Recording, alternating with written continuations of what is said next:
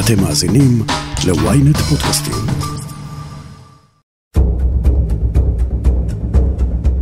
אם היה קצה חוט, היינו מושכים אותו, נכון?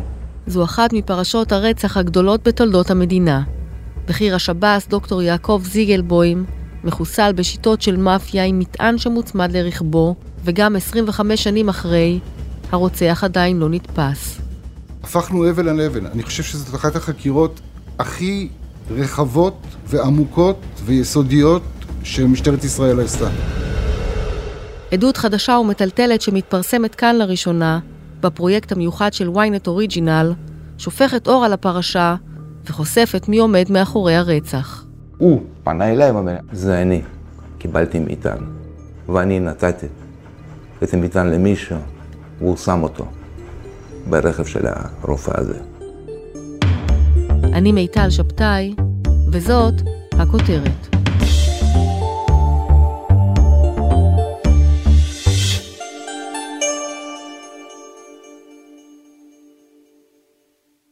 השישה במאי 1998 התחיל כעוד יום רגיל בחייו של דוקטור זיגלבוי מנס ציונה. כבכל בוקר לבש את מדי השב"ס, נשק לאשתו מוניקה ללחי, ונכנס לרכב הפורד הממשלתי שלו יחד עם שני ילדיו, אהוב ואשר, אותם לקח ללימודים. רבע שעה לאחר שהוריד אותם בשער בית הספר, פיצוץ עז הרעיד את רכבו. לזיגלבוים לא נותר סיכוי, והוא נהרג במקום. מי שהחליט לפגוע בו, החליט אה, לפגוע בו בצורה כזאת שהיא תהיה סטרילית. כמובן, לא בילדים שהיו איתו באוטו, חיכה עד שפזרו אותם. זה סגן ניצב בדימוס עורך הדין ירון לונדון, לשעבר קצין חקירות ביחב"ל. הוא היה ממובילי חקירת הרצח. המטען, אה, עד כמה שאנחנו יודעים, הופעל על ידי של"צ, זאת אומרת שמישהו היה חייב ככל הנראה להיות איתו בקשר עין על מנת להפעיל את המטען בזמן הנכון. יעקב זיגנבום היה קצין רפואה ראשי בשב"ס. אדם בעל שליטה, אפשר להגיד, כמעט מוחלטת על כל המערך הרפואי, כולל רופאים שתפקדו מתחתיו. הוא היה איש מאוד מאוד מאוד כוחני. לא לרעה אני אומר את זה. הרצח מכה בתדהמה את שב"ס, שם מסרבים להאמין. תת גונדר דוקטור יעקב זיגלבוים, הרופא המסור שטיפל באסירים, מחוסל בשיטות של עולם תחתון.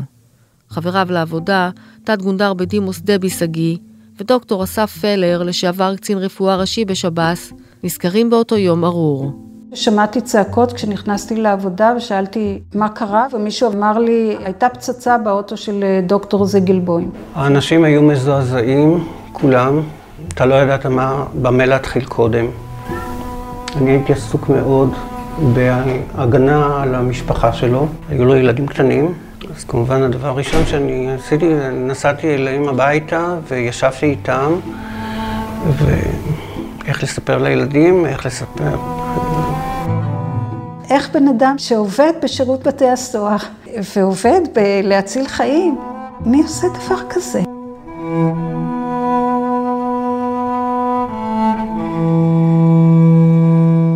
הרצח הזה הוא עליית מדרגה בפגיעה באנשי חוק בישראל. בשל כך תיק הרצח נמסר לטיפול היחב"ל, יחידה תיכנית של המשטרה שמטפלת בפשע מאורגן, בפשיעה חמורה ובינלאומית. כמאה חוקרים עובדים על פענוח הרצח. אחד מהם היה רב פקד בדימוס יהודה גולנד, אז ראש מחלק סוכנים ביחב"ל. בשונה מכל רצח אחר, הרצח הזה נראה לו מוזר. בדרך כלל במקרים כאלה, כשיש רצח בכלל, תוך שעה, שעתיים מתחיל לזרום מודיעין. במקרה הזה, זה לא קרה. כל הכיוונים נלקחו בחשבון. מדובר בקצין מאוד בכיר, רצו להגיע למצב שאנשים שיכולים למצות את החקירה הזאת. הצוות התפצל למספר כיוונים, כיוון עבודה אחת, זה היה כמובן מקום העבודה שלו, שירות בתי הסוהר. הצוות השני עבד מול המשפחה ומעגל הקרוב. הצוות השלישי עסק בנושא מודיעיני. אני הייתי בהתחלה בצוות שעוסק בשב"ס.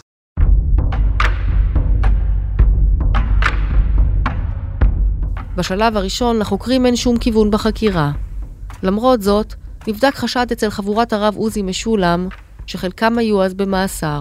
היו לי המון שיחות עם עוזי משולם. אני הייתי קצין מודיעין של המחוז, והוא ריצה אצלי את המאסר בכלא שטה. רמי עובדיה הוא מהבודדים מאנשי שב"ס שהסכימו לדבר איתנו על מה שקרה בין כותלי הכלא באותה תקופה. עוזי משולם ניסה לפתור את בעיית אה, פרשת ילדי תימן, והוא השתלט על איזשהו מתחם ביהוד. אלא רבותיי גנבו 700 תינוקות מבתי חולים, מבתי ילדים וממקומות אחרים, אשר הוצאו בעורמה מזרועות הוריהם על ידי תחבולות שונות. ובסוף כשהמשטרה באו לפשוט עליהם, היה ירי ונהרג שם אחד מה... שהוא היה חייל בשירות סדיר.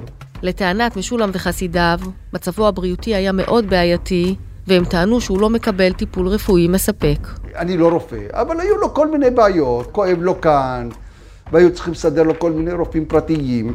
כמה שאני יודע, דוקטור זיגלביים לא נתן את האישור לחלק מהדברים שהוא ביקש ולא אפשר את זה. זה שוב החוקר לשעבר עורך דין ירון לונדון. הוא מספר שחסידי הרב משולם החליטו לשבות רעב בכלא, ואיימו על סוהרים בכירים שזכו בשל כך להבטחה. כך גם דוקטור זיגלבוים. היה איזשהו סוג של חשש שאולי כתוצאה מההתנהלות אה, של אה, דוקטור זיגלבוים מול אה, הרב עוזי משולם, לקחו יוזמה ופגעו בו. לחסידים שלו הייתה יכולת לבצע דבר כזה? לחלקם היה יכולת, כן. חלקם שירתו ביחידות קרביות, בהנדסה, היו אנשים קרביים, ידעו דבר או שניים. והנאמנות אליו הייתה... הנאמנות הייתה, אליו הייתה ללא סייג. אנשים היו מוכנים לשכב על הגדר עבורו ולעשות הכל. למרות הסברה בשב"ס שהרב משולם קשור לרצח, רמי עובדיה חשב אחרת. אני מתחייב, אני אומר את הדברים האלה. לא שמעתי, אני ברמה האישית, ואני המון ביקרתי אותו, אני לא שמעתי טענה, לא קיבלתי דוח מידע או ידיעה מהרפרנטים שלי, מהפקודים שלי, אנשי המודיעין, שיש טענות כנגד אה, דוקטור זיגלבוים. כל הזמן מנסים לצרוב לי בתודעה שזה רק מכיוון של אנשי משולם. אני שומע כל הזמן את המילה הזאת, משולם, משולם, משולם, משולם. ממי אתה שומע? מכל מיני אנשים בתוך שב"ס, כולל אנשים בכירים.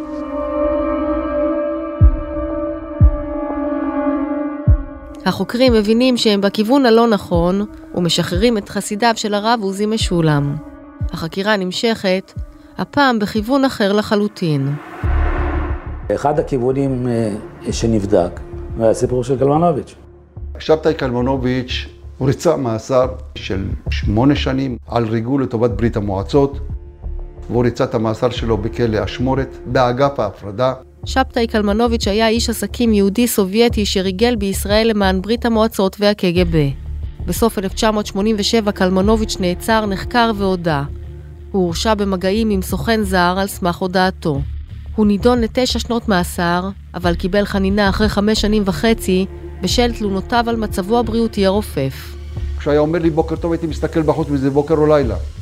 לא האמנתי לאף מילה שלו, אבל הוא היה חכם, הוא היה כריזמטי. בזמן שהותו בכלא, קלמנוביץ' משחד בכירים בשב"ס, ביניהם מפקד כלא. מהבכיר של הסגל ועד הסגל הזוטר. עד כדי כך שעצרו את הפיקוד של כלא אשמורת. אותם אנשים שעבדו אותו, הייתי עושה להם רוטציה. לא כל זמן שעבוד איתו סוהר או, או קצין אחר. כל פעם אנחנו הפנו מישהו. דוקטור זיגלבוים טיפל בעניינים הרפואיים של שבתאי קלמנוביץ' שסבל מבעיות לב, והוא זה שהמליץ על שחרורו המוקדם. ופתאום הוא שוחרר, שחרור הומניטרי, הייתה שם מסקנה רפואית שהבן אדם גוסס. השתחרר עם אישורים רפואיים אותנטיים, אבל לא נכונים. אז איך הגיעו החוקרים לכיוון החקירה הזה? לגולנד יש הסבר. בתשאול שכנים אה, עלה שמישהו שירד מהכלב שלו, ראה שני אנשים מסתובבים, עוד בחורה ראתה גם כן אה, זוג מסתובב, במטה ארצי הובא בן אדם שהוא מתעסק בקלסטרונים. בוא נגיד ככה, הם לא נראו כמו גנבי רכב. שתי הדמויות בקלסטרון נראות לכאורה ממדינות חבר העמים. כעת כיוון החקירה עובר מישראל לרוסיה. הכל נבדק פה, כניסות ויציאות מישראל, וזה לא רק נתב"ג. נבדקו כניסות ויציאות מכל מקום שאפשר לצאת ולהיכנס מהארץ, בדקנו. צוות כזה אם הוא בא מחו"ל לבצע את העבודה, הוא כנראה או באותו יום או למחרת כבר נעלם מפה ולא נודעים אה, עקבותיהם. חיפשנו, אני אומר לך, כמו שמחפשים חמץ בערב פסח, עם נרות בחרכים. המרגל קלמנוביץ' נשאר איש מסתורין בחייו וגם לאחר מותו. מכל מקום, כל קשר בינו ובין הרצח של דוקטור זיגלבוים נשלל. הוא עבר לרוסיה, הוא הקים משפחה, הוא הוליד ילדים, ואם לא היו רוצחים אותו אחרי עשר שנים, הוא היה עדיין חי. היה מודיעין בתיק הזה? היה, בטח שהיה. היה מודיעין, ומודיעין רגיש מאוד, והרבה מודיעין. הרבה אופורטוניסטים קפצו על העגלה. באחד המקרים היה סוכן כזה, שיחידה לחקירות סוהרים החליטה שהם מפעילים אותו. זה כל כך בער להם להביא גילוי, האגו שלהם עלה למקצועיות. הם לקחו בן אדם, עבריין מרמה קשה, נוכל, והתחילו להפעיל אותו. הוא האשים את ראשי המערך הרפואי. זה שוב דוקטור פלר, לשעבר קצין רפואה ראשי בשב"ס. דוקטור זילבום, אותי, והצוות. בקבלת שוחד. יותר משוחד, סתם. הוא סיפר לקצין המודיעין שמערך הרפואה מבטיח לאסירים ועצורים תעודות רפואיות שיכולים להיטיב עם מאסרם ואולי אפילו לשחררם. וזאת בתמורה לכסף.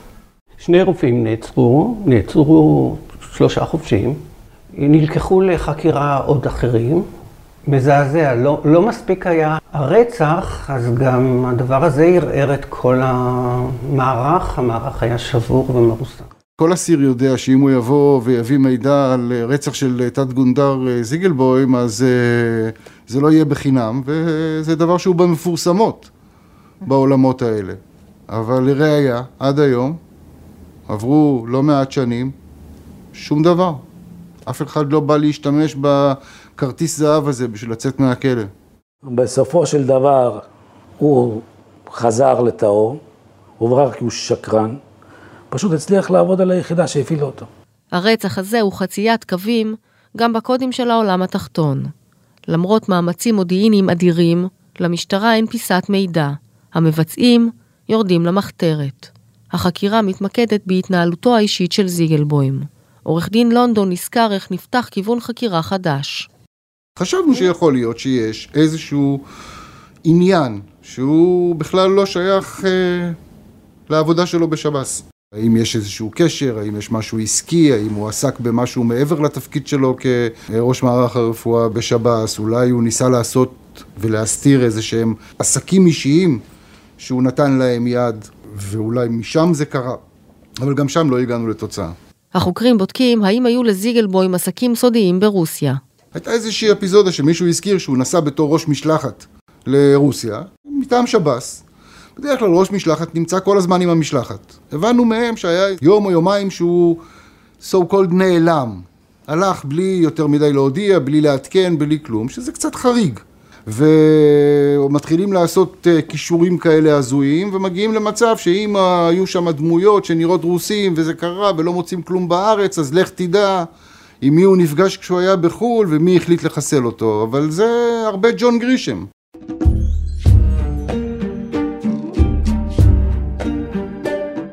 בכל החקירה יכולנו לקבל כמעט הכל על מה הוא עשה ואיך הוא התנהל, אבל על החיים האישיים, הפרטיים שלו, היה קשה מאוד לדלות מידע. זה היה תיק שיכול, שאני יכול להגיד עליו שעל האיש הזה, בסוף, באופן אישי, ידענו הכי פחות. וזה חריג.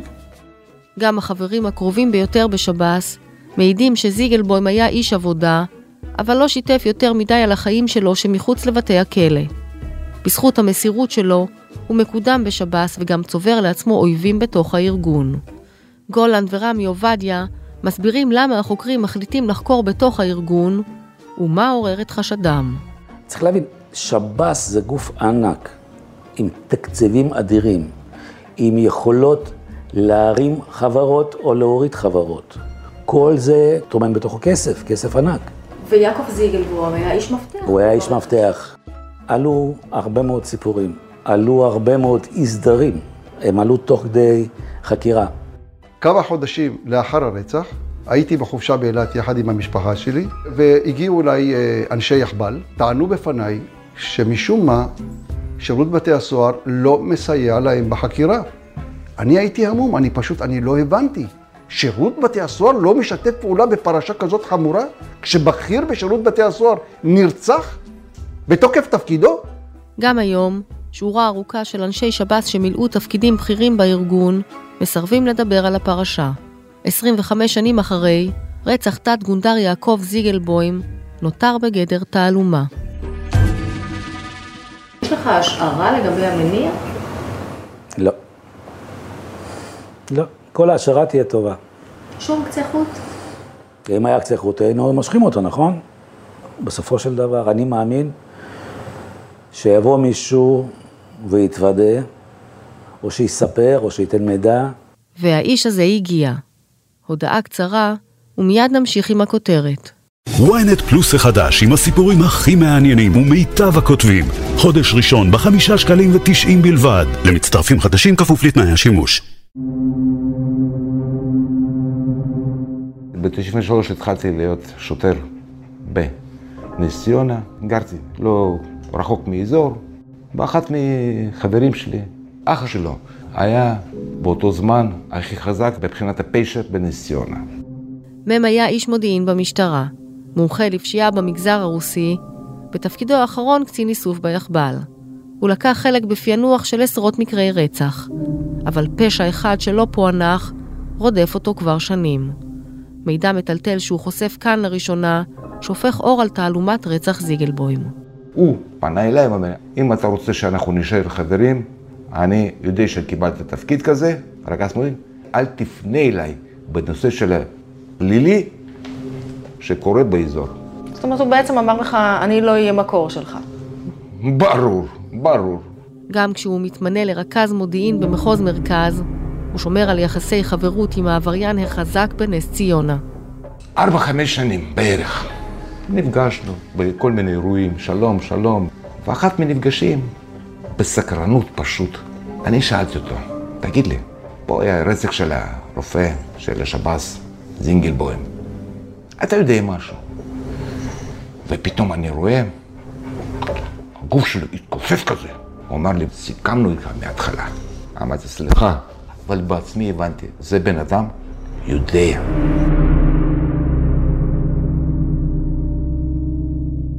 ולמה אתה שואל אותו דווקא על הרצח של יעקב זיגלבוים? אז זה דבר שהיה לי בראש, תמיד, תמיד בראש. אני כבר רכז מודיעין, והיה לי כבר פר תיקי רצח שמפונחים. ואז אני רציתי לדעת לאמת, למה? למה? בשלב הזה מ' מבין שעדיף לא להרפות, ולא שואל יותר את העבריין על רצח הרופא, אבל שומר איתו על יחסי חברות. בשנת 2001, שלוש שנים לאחר רצח דוקטור זיגלבוים, העבריין מנס ציונה גוסס מסרטן. הוא מבקש שמ' יבוא לפגוש אותו. באתי לבקר אותו, במיטה, הוא אומר, אתה שאלת אותי פעם אחת, ואתה הבנת, אתה הבנת שאני יודע. אתה מאוד חכם. בוא אני אספר לך סיפור אמיתי, משהו היה. הוא לקח אותי, אפשר יד שלך. לקח אותה על היד, ויד מאוד חלק. זה אני, קיבלתי מטען. ואני נתתי את המטען למישהו, והוא שם אותו ברכב של הרופא הזה.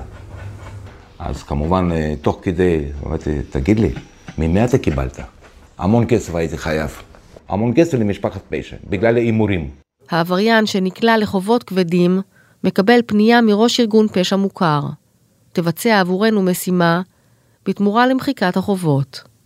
הוא אמר שהוא קיבל את המטען ממשפחת פשע, ונתן לבן אדם שלו לשים אותו ברכב של הרופא שב"ס. זו משפחת פשע ידועה ומוכרת בישראל? מאוד. מאוד. מה אתה עושה עם המידע הזה בשלב הזה? קודם כל אני בהלם. תמיד חושבת מה לעשות, מה לעשות, מה לעשות, מה לעשות. באותה תקופה, מ' לא בתפקיד מודיעיני, ולכן לא יכול להעביר את המידע בצינורות המקובלים במשטרה. לכן הוא פונה בשתי הזדמנויות שונות לקולגה שלו, קצין חקירות בכיר, ומשתף אותו במידע הדרמטי. יש לי מידע ממש בן זונה ל... לרצח הזה. תתחיל, אני איתך, אני אעזור לך. בכל דבר בוא נתחיל. ומה? הוא לא חזר אליי אפילו. שנים לאחר מכן, ב-2015, מ' עובר לתפקיד קצין איסוף ביחב"ל, היחידה החוקרת של רצח תת-גונדר זיגלבוים. שם הוא נתקל במקרה במידע חדש, שמחזק את המעורבות של משפחת הפשע ברצח. מ' ניגש מיד למפקד היחידה, תת-ניצב יגאל בן שלום. באותו יום נכנסתי וסיפרתי עם שמות מי עשה, למה עשה, איזה נסיבות, הכל. ופתאום אני רואה בפנים שלו היה משהו כזה שהוא לא מרוצה שאני מסרתי את זה, הרגשתי את זה. הוא אומר, אתה מבין, זה היה מזמן, והרבה אנשים מתו כבר. אמרתי, נכון, כמה אנשים מתו, אבל כמה אנשים עדיין בחיים. בקיצור, סיימנו.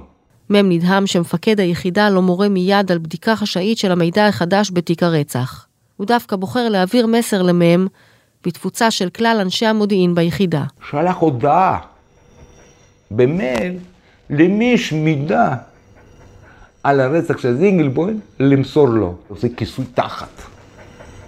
אמרתי, אבל הייתי אצלו. אם הוא רוצה באמת מידע, שעכשיו הוא עושה צוות חקירות, קורא לי על השולחן ואני מספר שוב. פנינו לניצב בדימוס משה מזרחי, מי שהיה ראש היחב"ל בתקופת הרצח, וניהל באופן אישי את החקירה. מעולם לא ראיתי חקירה כזאת, שהייתה על רקע פלילי, וידענו שרוצחים ירדו למחתרת לגמרי. מה, משה, אנחנו קיבלנו מידע שמשפחת היא זאת שאחראית לביצוע של הרצח הזה. אני לא יודע, מישהו שכנראה היה מקורב לחקירה זרק לך את זה.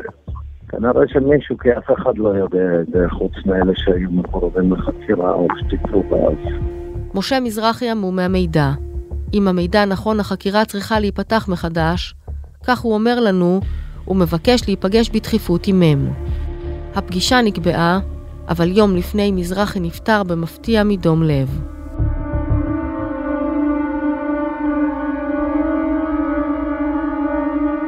הגענו למידע מודיעיני ערכי, ולא הצלחנו לממש, למרות כל ההשקעה הרבה שהייתה שם, לא הצלחנו לממש את זה לכדי ראיות. חיים איפרגן היה אז ראש מפלג תשאול ביחב"ל. יחד עם קומץ חוקרים נוספים, הם חקרו בחשאי את החשד שראש משפחת פשע ביצע את הרצח כנקמה של אסיר אחר, שנפגע מיחס נוקשה של זיגלבוים בזמן שישב בכלא. אני הייתי חלק מצוות החקירה, צוות החקירה היה גדול מאוד. הגענו למודיעין ערכי שמצביע מי זה הקבלן שלקח את העבודה. בתיווכנו, איפרגן פוגש את מ' ושומע ממנו את כל הפרטים, מי המזמין, מי המבצעים ומה המניע. מה שלומך? מה נשמע? כבוד, כבוד לפגוש אהלן, מה שלומך? מה נשמע? טוב. פגשתי את מ', ידעתי מי זה, הוא היה גם ביחב"ל, אחרי שאני עזבתי את יחב"ל. עם המידע שמסר לי היום, שנחשפתי אליו פעם ראשונה, הייתי בהלם. היה ידוע לנו באותה תקופה, אני מאמין שהיינו במקום אחר. אני חושב שבמידע המודיעיני של יחב"ל, ואני אדבר בזהירות, בזיכרון, יש גם כיוון של המזמין. ואל תשאלי אותי למה אני לא אענה מאיזה כיוון. למה בעצם אתה מתראיין ומספר את זה? קודם כל, זה תמיד היה לי פה כואב בלב. עדיין אף אחד לא יודע את האמת.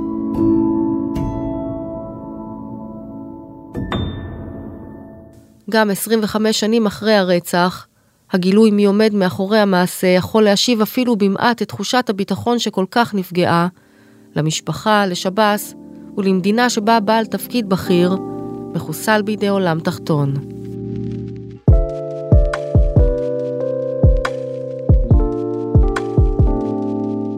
עד כאן הפרק המיוחד של הכותרת וויינט אוריג'ינל. את הפרק הפקתי וערכתי עם פאולינה תוך שניידר ורן צימת. הפקה גלית כהן, עתליה דיין ויעל אהרוני. עורך ראשי בסלוצקי אפיקי תקשורת, אבי זילברברג. רותם יונה פאר ורון טוביה הם האורחים האחראיים. אני מיטל שבתאי, ניפגש בפעם הבאה.